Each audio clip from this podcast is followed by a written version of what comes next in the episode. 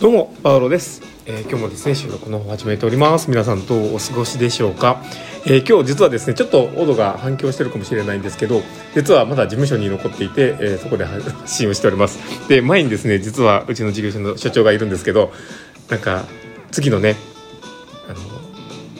あれなんですよ、セミナーの講師をねするっていうのがあって、そこの資料をねなかなかできなくて困ってるみたいなんですけどで、まあ、そこにねちょっとお付き合いをしながら、収録をしているということになりますので、ちょっと何かしら音が入るかもしれませんがご了承くださいということで、今日も放送を始めていこうかなと思っております。パウロのマインドブックマーク、この番組は看護を楽しくをコンセプトに、精神科看護の視点で日々生活の中から聞いているあなたが生き生き生きるエッセンスになる情報をお届けしています。ということで、今日も収録を始めております。皆さんどうお過ごしでしょうか。ですね、今日はどんな話をしようかなというところなんですが、みんな間違えてない、順番間違いのコミュニケーションみたいな感じの話をしようかなと思っております。で、本題に入る前にですねお知らせをさせてください。いつもちょっと応援してるんですけど、ライトシップの、楽曲の方、URL で貼っております。でもしよければこちらの方もクリックしてみて聞いてください。で、素敵な楽曲になっております。であとですねうちの事業所の研修会のお知らせをいつもしてるんですが、そのね資料を今頑張って社長が作ってるんですけどだけど、それをね、携えて、次やりますので、もし興味がある方はクリックしてみてください。で他にも研修会まだありますし、来年度もありますので、もしよければクリックしてみてください。はい、ということで、本題にね入っていこうかなと思っております。で、今日ね話題に出そうと思っているその順番間違いじゃないのっていうコミュニケーションの話なんですけど、でこれって精神科の訪問看護っていうところも多少あるとは思うんですけど、それ以外のコミュニケーションでも言えることじゃないのかなと思ったりします。でいうのも何の順番を間違えてるのかというと、自分のことを言うのと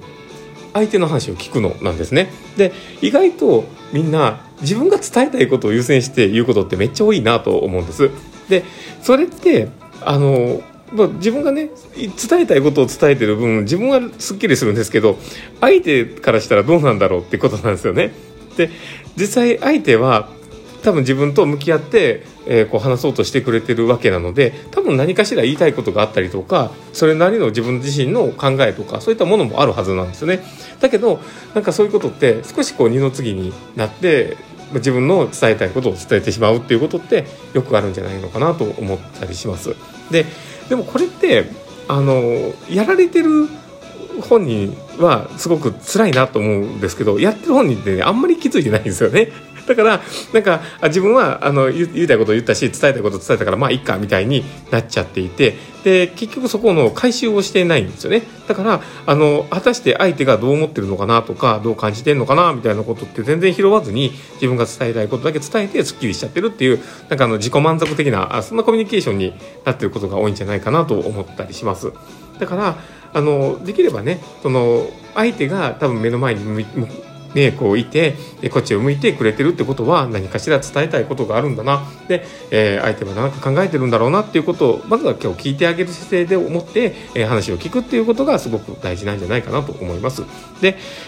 そこで大事なんですけど、その聞いてあげる姿勢の中で、相手と向き合っているとやっぱり相手もちゃんと思いを出せるっていう状況になってくるとですね、分かってもらえたってなると今度はやっぱり相手のことも分かろうと思うんですよね。だからちゃんと相手のことを聞くってことは自分にもちゃんと返ってくることなので、そこをねやっぱり注意してコミュニケーションしてほしいなと思ったりします。でもこういったことって今改めて言ってますけど普通に、日常的に必要なことなんですよね。だから家族関係でもそうだし、あとはね得意先とのコミュニケーションでもそうだと思うんですよ。で一番そういうのがねお上手なのって売り上げをめっちゃ上げてる営業マンの人とかってめっちゃうまいと思うんですよね。例えば電気屋さんの店員さんでめちゃくちゃ営業を上げてる人とかっていうのは多分そういうとこってめちゃめちゃうまいんですよ。でだから、相手が何を求めてきてるのかとか相手がどういうことを、希望しているというかどういう思いがあってここへ来てるのかなみたいなのってめっちゃうまく聞くと思うんですよ。でその中で進めたいものを進めてくれるっていうのをやるからこっちがあまり大きいもうテレビを買おうと思ってなくても買わされるっていうことがあると思うんですよね。で僕もこの前電気屋さんに行ってテレビがね息子がパンチして壊しちゃったんでそれでこうちょっと見に行ったら僕その今のサイズがね43インチだったからもうそれでいいかなと思って、思って見てたんですけど、でそこでこうね近くに来てくれてる人ってすごく売り上げ上げてた後から聞いたんですけどね売り上げ上げた人だったんですけど、でその人がこういろいろ話をしてくれているとめっちゃうまく聞いてくれるんですよ。でそこでこういうのがやっぱどの道多分うちは子供がいっぱいいるから壊されちゃうかもしれないしとかっていうので、こう程度のねある程度これぐらいのやつで、安そうなもの大家族だからお金もかからないものがいいんだとかっていう話をしてたらすごくこう頑張ってくれてちょっと片落ちのやつ、ちょっと1年ぐらいちょっと片落ちだけど、例えば YouTube とかいろんなものが見れて大きめサイズでちょっと値段が、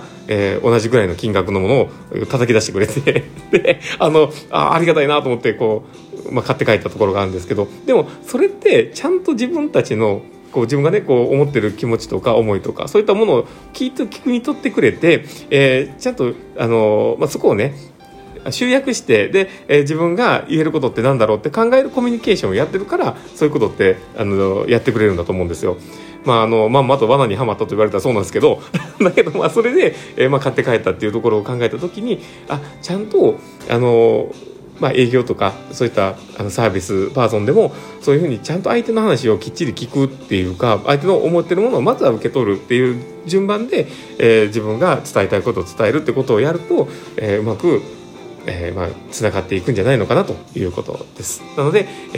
看護ってねそういったことをすごく頑張って組み立ててやっているものではあるんですけど、でもここってどこかないがしろにされやすいのでぜひ参考にしてもらえたらいいなと思っております。ということで、今日の放送はこれで終わろうかなと思っております。この放送を聞いて面白かったな楽しかったななるほどなって思う方がいたらぜひフォローいただけたら嬉しいです。であと、